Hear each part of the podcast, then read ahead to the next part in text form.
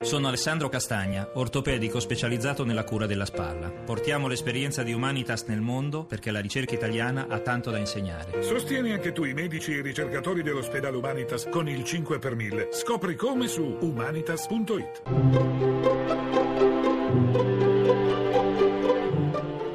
Il pensiero del giorno. In studio Alberto Melloni, storico del cristianesimo, direttore della Fondazione per le Scienze Religiose di Bologna.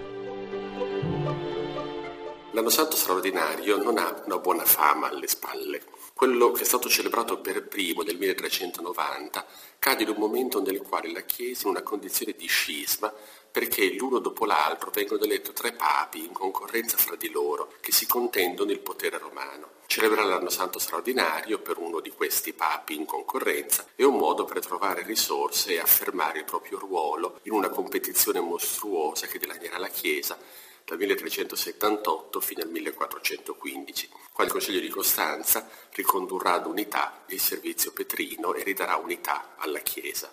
Sarà proprio il Papa uscito dal Concilio che nel 1423 celebrerà un secondo anno santo straordinario, per festeggiare e in questo in qualche modo consacrare la ritrovata comunione all'interno della Chiesa latina.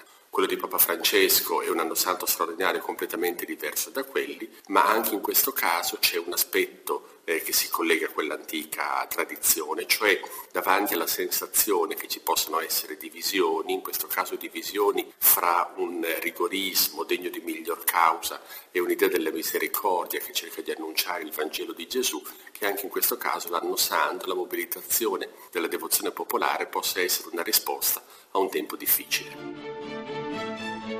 La trasmissione si può riascoltare e scaricare in podcast dal sito pensierodelgiorno.rai.it.